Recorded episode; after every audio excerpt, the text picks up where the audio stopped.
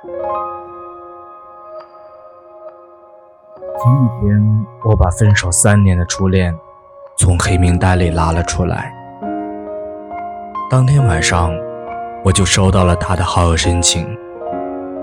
看到他好友申请的那一刻，我忽然想起一句话：朋友圈里未必有朋友，但黑名单里总有故人。我心里很清楚，并不是所有故人都适合再见，并不是所有前任都还能做朋友，所以我没有同意。他也很默契的没有再发。我们彼此心照不宣的选择用这种方式，给我们曾经的感情画上了一个不那么难看的句号。所以很多人的感情都是这样，从“我们可以做朋友吗”开始，到“我们还可以做朋友吗”结束。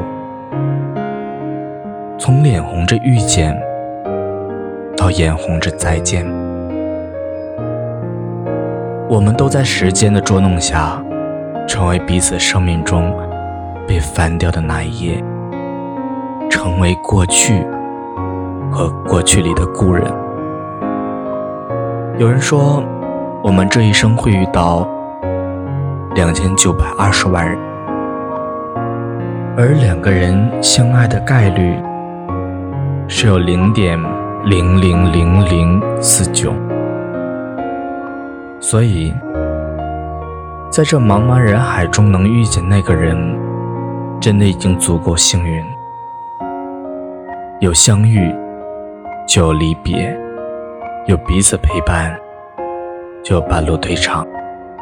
可哪怕准备南行的他没办法陪我们一路向北，哪怕他只是陪我们走过短短一程，只是短暂的照亮着我们的世界，我们也应该心怀感激。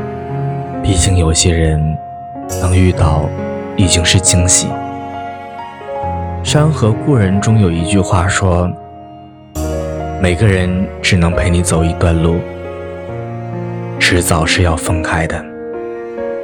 我们总要学会接受离别，接受它已经成为过去的事实。或许每个人的黑名单中，都曾经住着一个这样的人吧。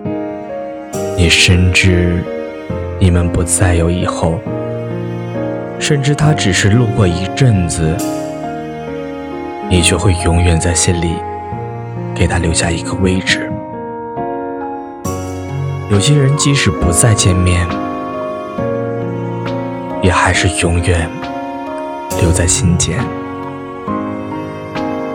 欢迎此时此刻收听《时光静好》，晚安。